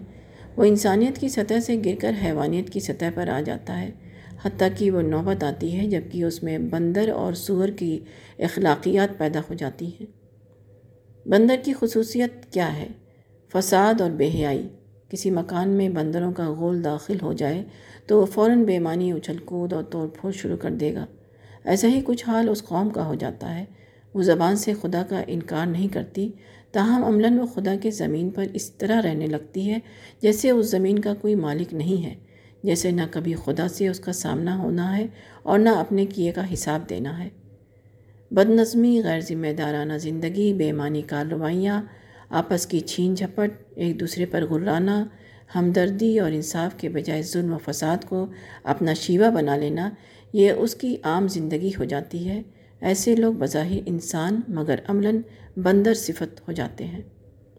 سور کی خصوصیت کیا ہے؟ ستھری چیز کو چھوڑ کر گندی چیز کو اپنی خوراک بنانا۔ اس کی ایک صورت وہ ہے جو کمائی اور لین دین میں ظاہر ہوتی ہے۔ آدمی حلال اور ذرائع پر قانے نہ رہ کر حرام سے اپنا پیٹ بھرنے لگتا ہے۔ معدہ ترسٹھ۔ دوسری صورت وہ ہے جس کو قرآن میں ان لفظوں میں بیان کیا گیا ہے۔ اگر وہ ہدایت کا راستہ دیکھیں تو اس کو اپنا راستہ نہ بنائیں اور اگر گمراہی کا راستہ دیکھیں تو اس کو اپنا راستہ بنا لیں۔ اعراف ایک سو چھیالیس۔ ایسے لوگوں کا حال یہ ہو جاتا ہے کہ وہ مثبت چیزوں کے بجائے منفی چیزوں کی طرف دوڑنے لگتے ہیں۔ ان کو اصلاح کے کاموں کی طرف رغبت نہیں ہوتی۔ البتہ ایسے کاموں کی طرف وہ تیزی سے لپکتے ہیں جن کا نتیجہ نسلوں اور کھیتیوں سے ہو۔ دنیا سے آخرت لینا۔ قرآن میں قارون کا قصہ بیان ہوا ہے۔ ارشاد ہوا ہے کہ وہ حضرت موسیٰ کی قوم سے تعلق رکھتا تھا۔ پھر فرعون سے مل کر اس نے کافی دولت کمائی۔ اس کے خزانوں کا یہ حال تھا کہ ان کی کنجیاں طاقتور آدمیوں کی ایک جماعت مشکل سے اٹھا سکتی۔ اس دولت سے قارون کے اندر فخر و گھمن پیدا ہو گیا۔ اس وقت کچھ صالح بندوں نے اس کو نصیحت کی کہ دولت پر فخر نہ کر۔ اللہ نے تجھ کو جو کچھ دیا ہے، اس سے آخرت کا طالب بن اور دنیا سے اپنا حصہ نہ بھول۔ القصص ستہتر۔ اس کی تفسیر کے سلسلہ میں مفسرین کے کچھ اقوال یہ ہیں۔ اور کہا گیا کہ اس کا مطلب یہ ہے کہ اپنی دنیا کے ذریعہ آخرت چاہو، کیونکہ یہی اس سے مومن کا حصہ ہے۔ تفسیر النصفی یعنی دنیا سے وہ چیز لینا نہ بھولو۔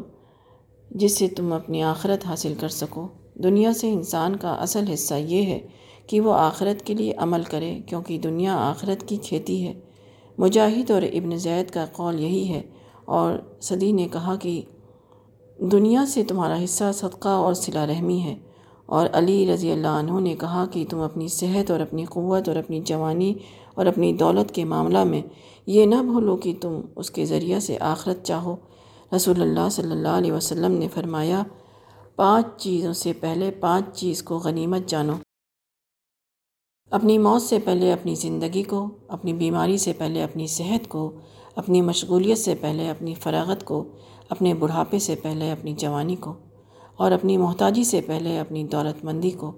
اور حسن بصرے نے کہا کہ یہاں یہ حکم دیا گیا ہے کہ حقیقی ضرورت کے بقدر مال روک کر ضرورت سے زیادہ کو آگے بھیجو۔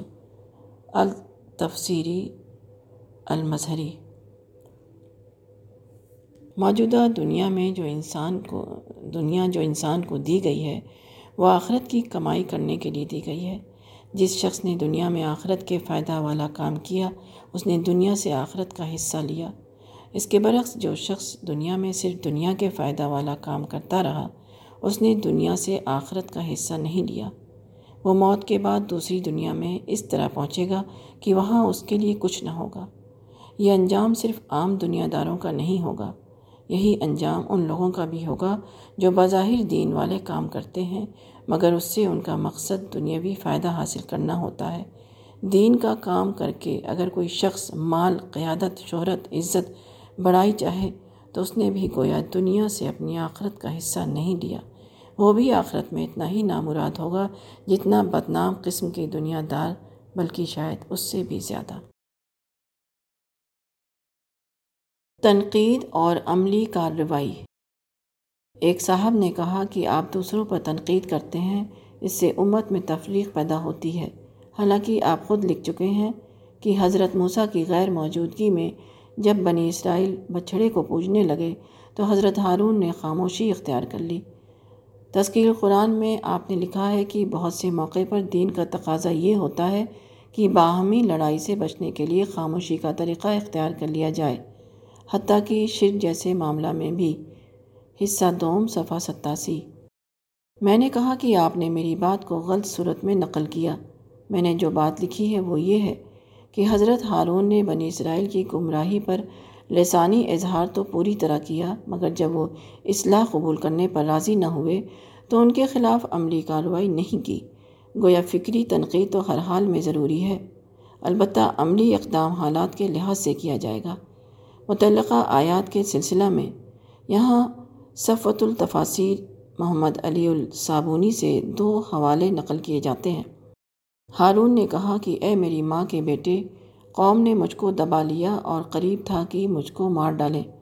یعنی قوم نے مجھ کو کمزور سمجھا اور مجھ پر غالب آ گئی اور میرے قتل کے قریب ہو گئی جبکہ میں نے ان کو اس سے روکا۔ بس میں نے نصیحت میں کوتاہی نہیں کی۔ المجلد الاول صفحہ چار سو تہتر۔ مجھے ڈر تھا کہ تم کہو گے کہ تم نے بنی اسرائیل کے درمیان پھوٹ ڈال دی۔ یعنی مجھے اندیشہ ہوا کہ اگر میں انہیں طاقت سے روکوں تو ان کے درمیان جنگ برپا ہو جائے گی۔ المجلد الثانی، صفحہ دو سو پینتالیس۔ تفریق امت سے بچنا ضروری ہے، مگر اس کا اعتبار عملی احتساب میں کیا جائے گا، نہ کہ نظری احتساب میں۔ یہ فرق قرآن میں بتایا گیا ہے کہ اللہ تعالیٰ نے اپنے پیغمبر کو یہ تعلیم دی کہ اپنے مخالفوں سے کہو کہ میں اپنے رب کی طرف سے ایک روشن دلیل پر ہوں اور تم نے اس کو جھٹلا دیا۔ علی نام ستاون۔ اس سے معلوم ہوا کہ پیغمبر اس دنیا میں دلیل کی بنیاد پر کھڑا ہوتا ہے۔ اس کے برسرحق ہونے کا ثبوت واضح دلیل ہوتی ہے، نہ کہ محض ادعا۔ دوسری طرف قرآن میں ارشاد ہوا ہے کہ اور کفر کرنے والوں نے کہا کہ اس قرآن کو نہ سنو اور اس میں خلل ڈالو تاکہ تم غالب آ جاؤ۔ حامیم السدہ چھبیس۔ اس آیت کی تفسیر میں حسب ذیل روایت آئی ہے۔ زحاق راوی ہیں کہ حضرت عبداللہ بن عباس نے کہا کہ ولغو فیہ کا مطلب یہ ہے کہ اس کو عیب لگاؤ۔ تفسیر ابن کثیر۔ جو لوگ کسی بات کو دلیل سے رد نہ کر پائیں اور وہ اس کو ماننے کے لیے بھی تیار نہ ہوں، تو اس کے بعد وہ تعیب کا طریقہ اختیار کرتے ہیں یعنی طرح طرح کے عیب لگا کر اس کو بدنام کرنا۔ پیغمبروں کے مخالفین ہر زمانہ میں اپنے پیغمبروں کے ساتھ ایسا ہی کرتے رہے ہیں۔ کہنے والے کے الفاظ کو اگر کمی بیشی کے بغیر اس کی اصلی صورت میں نقل کیا جائے اور پھر اس کو عقلی یا نقلی دلیل سے رد کرنے کی کوشش کی جائے تو یہ تنقید ہے اور تنقید عین جائز ہے۔ لیکن اگر کہنے والے کے الفاظ کو اس کی اصلی صورت میں نقل کیے بغیر اس پر بے دلیل مخالفانہ ریمارک دیا جائے تو یہ تعیب ہے اور تعیب سراسر ناجائز ہے۔ جب ایک شخص دلیل کی زبان میں کلام کرے اور اس کے مخالفین اس کے برعکس عیب، جوئی اور الزام تراشی کی زبان بول رہے ہوں تو یہ فرق اس بات کا ثبوت ہے کہ شخص سے مذکور بلا شبہ حق پر ہے اور اس کے مخالفین بلا شبہ ناحق پر۔ کیونکہ قرآن کے مطابق دلیل کی زبان پیغمبروں کی زبان ہے اور ایب جوئی کی زبان، اہل کفر کی زبان۔ مذاق اڑانا حرام ہے۔ قرآن میں یہ حکم دیا گیا ہے کہ اے ایمان والو، تم دوسرے کا مذاق نہ اڑاؤ۔ ہو سکتا ہے کہ وہ تم سے بہتر ہو۔ الحجرات گیارہ۔ حافظ ابن کثیر اس کی تشریح کرتے ہوئے لکھتے ہیں، اللہ تعالیٰ نے لوگوں کا مذاق اڑانے سے منع فرمایا اور اس سے مراد ان کو حقیر جاننا اور ان کو چھوٹا سمجھنا ہے۔ اور یہ حرام ہے۔ مولانا شبیر احمد عثمانی اپنی تفسیری نوٹ میں لکھتے ہیں، عموماً دیکھا جاتا ہے کہ جہاں دو شخصوں یا دو جماعتوں میں اختلاف رونما ہوا، بس ایک دوسرے کا تمسخر اور استضاء کرنے لگتا ہے۔ ذرا سی بات ہاتھ لگ گئی اور ہنسی مذاق اڑانا شروع کر دیا۔ حالانکہ اسے معلوم نہیں کہ شاید جس کا مذاق اڑا رہا ہے، وہ اللہ کے نزدیک اس سے بہتر ہو۔ بلکہ بسا اوقات یہ خود بھی اختلاف سے پہلے اس کو بہتر سمجھتا ہوتا ہے۔ مگر ضد و نفسیات میں دوسرے کی آنکھ کا تنکا نظر آتا ہے، اپنی آنکھ کا تہ شہتیر نظر نہیں آتا۔ دلیل کی بنیاد پر کسی کی تنقید کرنا عین جائز ہے، مگر بلا دلیل کسی کا مذاق اڑانا سراسر حرام ہے۔ جب آدمی کسی کا مذاق اڑاتا ہے تو اس کے پیچھے دراصل کبر ہوتا ہے۔ وہ اپنے کو بڑا سمجھتا ہے اور دوسرے کو حقیر خیال کرتا ہے۔ یہی وہ نفسیات ہے جس کے تحت کسی کی زبان سے وہ الفاظ نکلتے ہیں جس کو تمسخر یا مذاق اڑانا کہا جاتا ہے۔ یہ متکبرانہ نفسیات کسی کے اندر کیوں پیدا ہوتی ہے؟ اس کی وجہ ہے دنیاوی یا مادی چیزوں کو اہم سمجھنا۔ اکثر ایسا ہوتا ہے کہ جن لوگوں کے گرد دولت، شہرت، قیادت اور مناسب جمع ہو جائیں، ان کو لوگ بڑا سمجھ لیتے ہیں۔ اس کے مقابلے میں جس آدمی کے گرد یہ رونقیں دکھائی نہ دیں اس کو حقیر سمجھ لیا جاتا ہے۔ یہی حقیر سمجھنا لوگوں کو جرت دلاتا ہے کہ وہ ایسے آدمی کا مذاق اڑائیں۔ وہ بھول جاتے ہیں کہ اصل بڑائی وہ ہے جو خدا کے ہاں حاصل ہو۔ اور خدا کے ہاں بڑائی کا معیار دنیاوی رونقیں نہیں ہیں، بلکہ تقوی ہے۔ مذاق اڑانے والے کو اس سے ڈرنا چاہیے کہ اس کو قیامت کا پردہ پھٹنے کے بعد اس بات پر شرمندہ ہونا پڑے۔ کہ اس نے ایک بندے خدا کا اس بنا پر مذاق اڑایا کہ وہ دکھائی دینے والی بڑائی سے خالی تھا۔ حالانکہ عین اس وقت نہ دکھائی دینے والی بڑائی اس کے اندر پوری طرح موجود تھی۔ ایک آیت سورہ لقمان کے آخر میں ارشاد ہوا ہے، بے شک قیامت کا علم صرف اللہ کے پاس ہے اور وہی بارش اتارتا ہے اور وہ جانتا ہے جو کچھ رحموں میں ہوتا ہے۔ اور کسی کو بھی علم نہیں کہ وہ کل کیا کمائی کرے گا اور کسی کو یہ علم نہیں کہ وہ کس سرزمین میں مرے گا۔ بے شک اللہ علیم و خبیر ہے۔ جو لوگ قیامت کے بارے میں شک کرتے ہیں، اس کی وجہ زیادہ تر یہ ہوتی ہے کہ قیامت کی ساری تفصیلات انسان کے علم میں نہیں، مگر زندگی کی بہت سی حقیقتیں ہیں جن کے وقت اور ان کے نوعیت کا کسی کو علم نہیں۔ ہم اپنی بشری محدودیت کی وجہ سے ان کا احاطہ نہیں کر پاتے، پھر بھی کوئی شخص ان کا انکار نہیں کرتا۔ زندگی کے تمام معاملات اسی قسم کی ناکافی معلومات کی بنیاد پر چلائے جاتے ہیں۔ پھر اسی قسم کی معلومات کو قیامت کے انکار کے لیے معقول وجہ مان لینا کیوں کر درست ہو سکتا ہے؟ بارش آتی ہے اور آنے والی ہے، مگر انسان کو قطعیت کے ساتھ معلوم نہیں ہوتا کہ کب آئے گی۔ آج بھی محکمہ موسمیات اس معاملہ میں اتنا ہی عاجز ہے جتنا قدیم دور کا انسان اپنے کو عاجز محسوس کرتا تھا۔ عورت حاملہ ہوتی ہے، ہر شخص جانتا ہے کہ جننے والی ہے، مگر کیا جنے گی یہ کسی کو نہیں معلوم۔ پیدا ہونے والا کتنی مدت تک دنیا میں رہے گا اور کب مر جائے گا؟ وہ کیا کمائے گا؟ وہ برا نکلے گا یا بھلا؟ وہ دوسروں کو کیا دے گا اور خود کیا حاصل کرے گا؟ اندر کا انسان باہر آ کر کیا ثابت ہوگا؟ یہ سب باتیں لامعلوم رہتی ہیں۔ پھر بھی انسان یقین رکھتا ہے کہ عورت کے پیٹ سے ایک جان ظاہر ہونے والی ہے۔ وہ مذکورہ عدم واقفیت کو اس کے انکار کی وجہ نہیں بنا لیتا۔ کسی آدمی کو یہ نہیں معلوم کہ وہ آئندہ کیا کچھ حاصل کرے گا۔ آدمی پروگرام بناتا ہے، مگر اس کی تکمیل ہمیشہ غیر یقینی رہتی ہے۔ وہ بڑے بڑے منصوبے بناتا ہے، مگر اس کا منصوبہ بالآخر کیا صورت اختیار کرے گا، اس کو کوئی نہیں جانتا۔ موت ہر ایک کے لیے یقینی ہے، مگر کون شخص کہاں مرے گا اور کہاں اپنی کتاب زندگی کا آخری صفحہ لکھے گا، اس کے بارے میں کوئی بھی قطعی پیشن گوئی نہیں کی جا سکتی۔ کب، کیا، کتنا اور کہاں کے سوالات جن کو لوگ قیامت کے انکار کے لیے بنیاد بناتے ہیں، ٹھیک انہی سوالات کی موجودگی میں دوسری باتوں کو مان لیتے ہیں اور ان کی بنیاد پر اپنی زندگی کا نظام چلاتے ہیں۔ پھر اسی قسم کی کمتر واقفیت کی بنا پر قیامت کے بارے میں کیوں شبہ کیا جانے لگے؟ اور اللہ ہی جانتا ہے کہ رحموں میں کیا ہے۔ اس آیت کی تفسیر عام طور پر یہ مشہور ہو گئی ہے کہ یہ خدا ہی کے علم میں ہے کہ حاملہ عورت کے پیٹ میں لڑکا ہے یا لڑکی۔ مگر آیت کے الفاظ میں اس تفسیر کی کوئی بنیاد موجود نہیں۔ آیت کے الفاظ بالکل عام ہیں۔ رحم کے اندر کیا ہے؟ یہ خدا ہی کو معلوم ہے۔ ان الفاظ میں ہر وہ بات آ سکتی ہے جو پیدا ہونے والے کی زندگی اور مستقبل سے متعلق ہو۔ یہاں ایسا کوئی بھی قرینہ موجود نہیں ہے جس کی بنا پر اس کو مذکر و مونس کے ساتھ خاص کیا جائے۔ جہاں تک قرآن کی قدیم تفسیروں کا تعلق ہے، اس سلسلہ میں عام طور پر دو باتیں کہی جاتی ہیں، رہی ہیں۔ یہاں ہم صرف ایک تفسیر کا حوالہ نقل کرتے ہیں۔ خدا ہی جانتا ہے کہ رحموں میں کیا ہے یعنی مذکر یا مونس برا یا بھلا۔ اس آیت میں مذکر اور مونس کا قصہ زیادہ تر عوامی ذوق کی وجہ سے پیدا ہوا ہے۔ عوام کو چونکہ اس سے بہت زیادہ دلچسپی ہوتی ہے کہ ان کے یہاں پیدا ہونے والی اولاد لڑکا ہے یا لڑکی، اس لیے یہ تفسیر مشہور ہو گئی۔ ورنہ خود قدیم تفاصیر میں شقی اور سعید کے الفاظ بھی موجود ہیں۔ یعنی یہ خدا ہی کو معلوم ہے کہ پیدا ہونے والا بڑا ہو کر برا نکلے گا یا بھلا ثابت ہوگا۔ برا اور بھلا کے الفاظ انتہائی عام اور وسیع ہیں۔ ان میں انسان کی زندگی سے متعلق ہر بات موجود ہے۔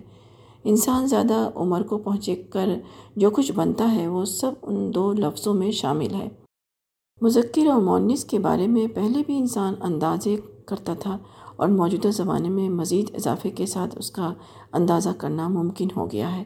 تاہم، اصل بات بدستور انسان کے لیے لامعلوم ہے۔ اور وہ یہ کہ مکمل معنوں میں پیدا ہونے والے کی بارے میں پیشن گوئی کی جائے کہ وہ کیسا عورت یا مرد ثابت ہوگا اور کیسا عورت یا مرد ثابت نہیں ہوگا۔ رحم مادر کا یہ راز اب بھی انسان کے لیے لامعلوم ہے۔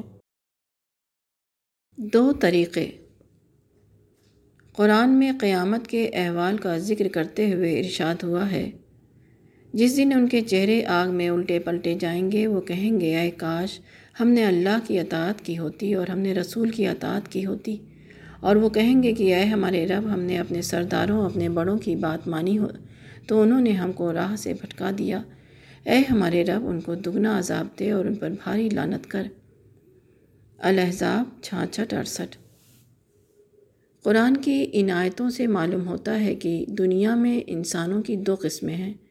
اور اسی کے مطابق آخرت کے انجام کے اعتبار سے ان کی دو قسمیں ہو جاتی ہیں۔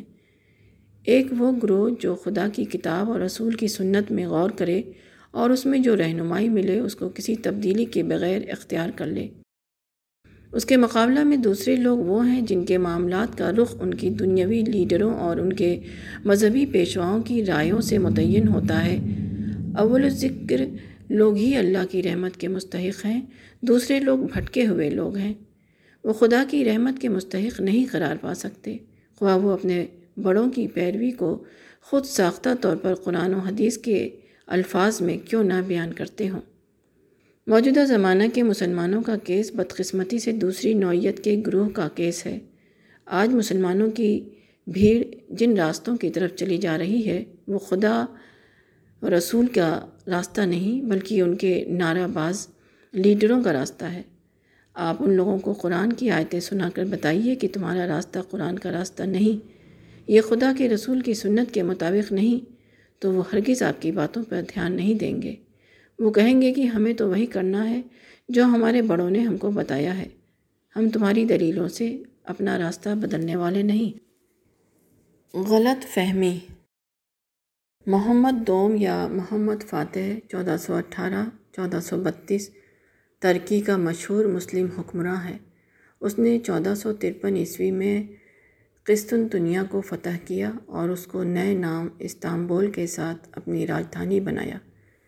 محمد فاتح کی کے سیاسی کارناموں سے متاثر ہو کر بعض لوگ یہ کوشش کر رہے ہیں کہ اس کو اس حدیث کا مصداق ٹھہرائیں جس میں رسول اللہ صلی اللہ علیہ وسلم نے غزوہ قسطنطنیہ کا ذکر فرمایا ہے اور اس میں شرکت کرنے والوں کو خصوصی بشارت دی ہے۔ ایک صاحب اپنے مضمون میں لکھتے ہیں، ترکی کے شہر قسطنطنیہ کے بارے میں رحمت للعالمین پیش گوئی فرماتے ہیں کہ وہ سالار خوش قسمت ہوگا جو دیار قیصر کو بلاد اسلامیہ میں شامل کرے گا۔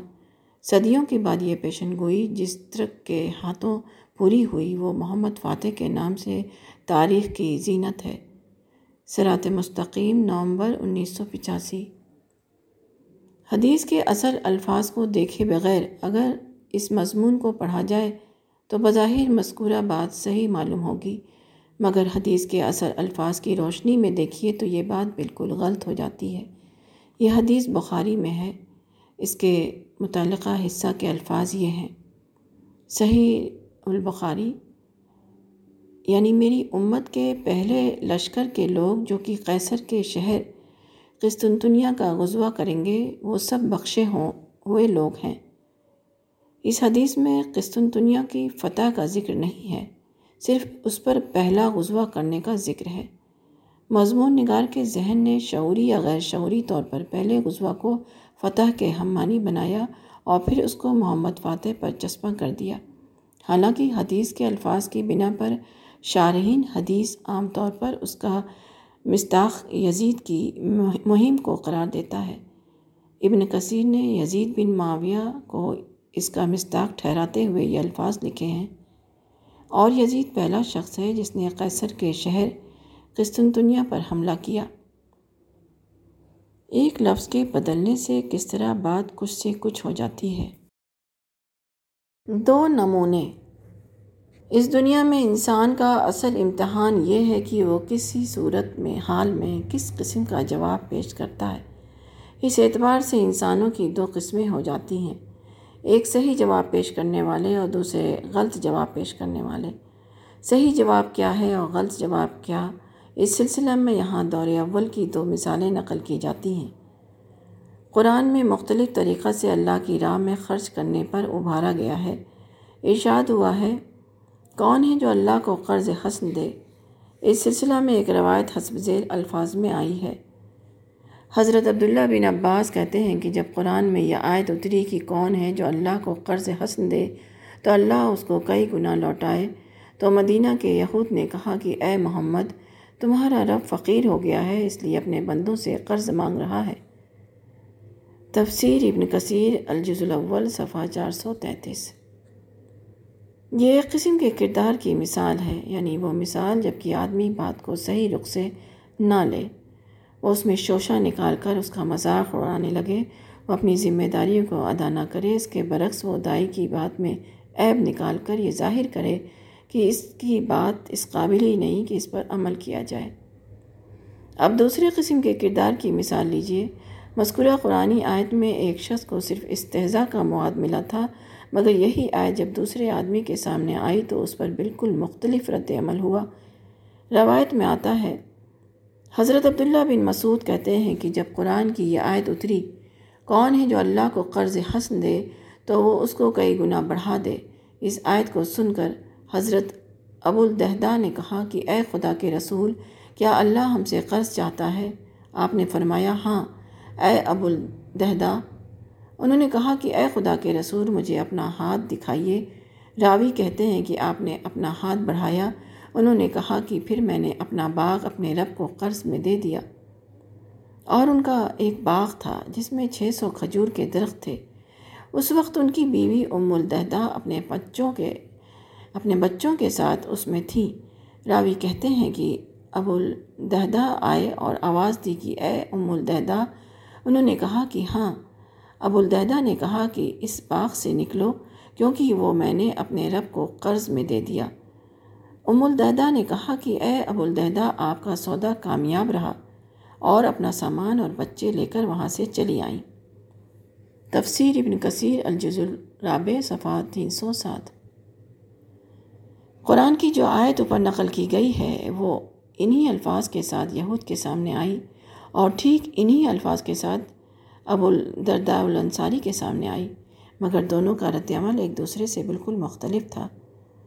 حقیقت یہ ہے کہ کسی کلام کو صحیح طور پر سمجھنے اور اس کا صحیح جواب دینے کے لیے سنجیدگی ضروری ہے۔ اگر آدمی سنجیدہ نہ ہو، تو وہ نہ خدا کے کلام کے ساتھ انصاف کر سکتا ہے اور نہ انسان کے کلام کے ساتھ۔ آدمی کی جانچ۔ موجودہ دنیا امتحان کی دنیا ہے۔ یہاں ظاہری چیزوں کو سامنے رکھ کر اصل حقیقتوں کو پردہ کے پیچھے چھپا دیا گیا ہے۔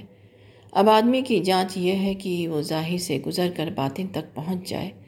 وہ شہود سے بلند ہو کر غیب کو دیکھ لے۔ وہ چھپی ہوئی حقیقتوں کو اس طرح جان لے جیسے کہ وہ اس کی آنکھوں کے سامنے کھلی ہوئی حالت میں موجود ہیں۔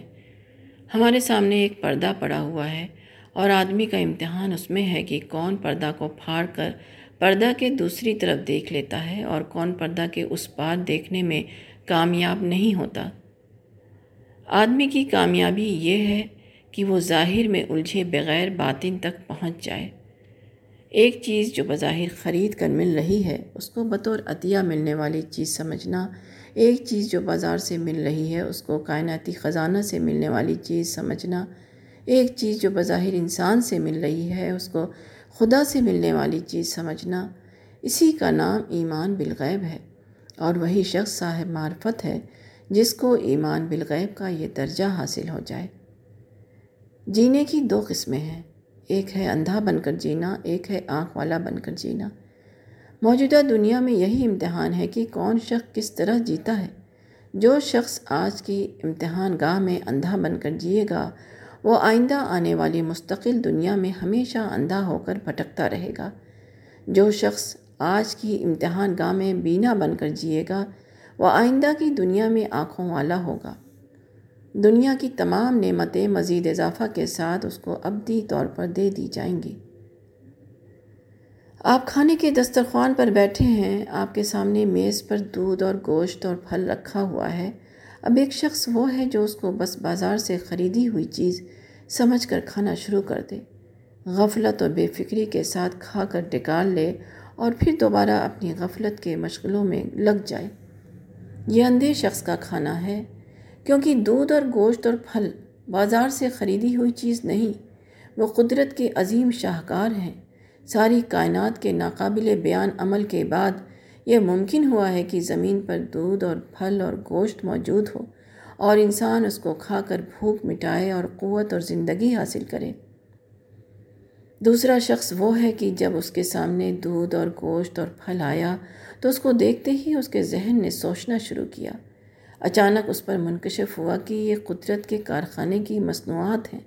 خدا کی زندہ فیکٹری، گائے، بھینس، گھاس چرتی ہے اور اس کو دودھ اور گوشت میں تبدیل کرتی ہے۔ درخت زمین سے اور فضا سے مٹی اور پانی اور گیسیں لیتا ہے اور اس کو پھل اور پھول میں تبدیل کرتا ہے۔ پھر اور آگے بڑھ کر جب وہ سوچتا ہے کہ ان فیکٹریوں کا قیام کیسے ممکن ہوا، تو اس کے سامنے پوری کائنات کا نظام آ جاتا ہے۔ اس کو دکھائی دیتا ہے کہ ایک لامحدود کائنات خربہ خرب سال تک گردش کرتی رہی۔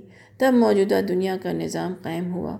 موجودہ دنیا اپنی تمام وسعتوں کو لیے ہوئے کامل ہم آہنگی کے ساتھ مساعدت کرتی ہے۔ اس کے بعد یہ ممکن ہوتا ہے کہ کوئی درخت پھل دے اور کوئی جانور دودھ اور گوشت تیار کرے۔ یہ سب سوچ کر اس کے اندر ایک عجیب تھر تھراہٹ پیدا ہوتی ہے۔ اس کے بعد جب وہ دودھ یا گوشت یا پھل اپنے منہ میں ڈالتا ہے تو اس کو ایسا محسوس ہوتا ہے کہ خدا کی ایک بے پایا نعمت کو اپنے منہ میں ڈال رہا ہے۔ ظاہر ہے کہ ان دونوں آدمیوں کا کھانا ایک نہیں، اس لیے دونوں آدمیوں کا انجام بھی ایک نہیں۔ جس طرح پتھر کھانے والے کا انجام اور پھل کھانے والے کا انجام ایک نہیں ہو سکتا، اسی طرح ان دونوں، دو آدمیوں کا انجام بھی ایک نہیں ہو سکتا۔ جن میں سے ایک نے اندھے پن کے ساتھ کھایا ہو اور دوسرے نے آنکھ والا بن کر کھایا ہو۔ اندھوں کے لیے دوزخ ہے اور آنکھ والوں کے لیے جنت۔ آدمی نے جو چیز دنیا میں پائی ہے، وہی وہ آخرت میں بھی پائے گا۔ نہ اس سے زیادہ اور نہ اس سے کم۔ منافقت۔ ایک لمبی حدیث ہے جس میں بتایا گیا ہے کہ موت کے بعد انسان کے اوپر کیا احوال گزریں گے۔ اس سلسلہ میں حدیث کا ایک جز یہ ہے۔ اگر مرنے والا منکر یا منافق ہے تو فرشتہ اس سے پوچھے گا کہ تم اس آدمی پیغمبر کے بارے میں کیا کہتے ہو؟ وہ جواب دے گا کہ میں نہیں جانتا۔ میں نے لوگوں کو سنا کہ وہ کچھ کہہ رہے تھے، پھر وہ کہے گا کہ میں نے اس کو جاننے کی کوششیں نہیں کی۔ نہ میں نے اس کی پیروی کی اور نہ میں نے اس سے رہنمائی حاصل کی۔ پھر اس کے لیے جنت کی طرف ایک دروازہ کھولا جائے گا۔ پھر فرشتہ اس سے کہے گا کہ یہ تمہاری جگہ تھی، اگر تم اپنے رب پر ایمان لاتے۔ مگر جب تم نے اس کا انکار کیا تو اللہ تعالیٰ نے اس کے بدلے تمہیں یہ دے دیا۔ پھر اس کے لیے جہنم کی طرف ایک دروازہ کھول دیا جائے گا۔ تفسیر ابن کثیر الجزانی صفحہ پانچ سو تینتیس۔ اس حدیث میں مرنے کے بعد جس انجام کا ذکر ہے، اس میں کافر کے ساتھ منافق کو بھی شامل کیا گیا ہے۔ منافق کا لفظ پہلی بار مدینہ میں استعمال کیا گیا۔ وہاں کون لوگ تھے جن کو منافق کہا گیا؟ یہ وہ لوگ تھے جو کلمہ کا اقرار کرتے تھے۔ نماز اور دوسری عبادات پر بظاہر عمل کرتے تھے۔ البتہ ان کے دل میں ایمان پوری طرح نہیں اترا تھا۔ وہ ان مواقع پر پیچھے رہ جاتے تھے جہاں قربانی کی قیمت پر اپنے ایمان کا ثبوت دینا ہو۔ وہ مصلحت کی سطح پر مسلمان بنے تھے، نہ کہ حقیقتاً قلبی شہادت کی سطح پر۔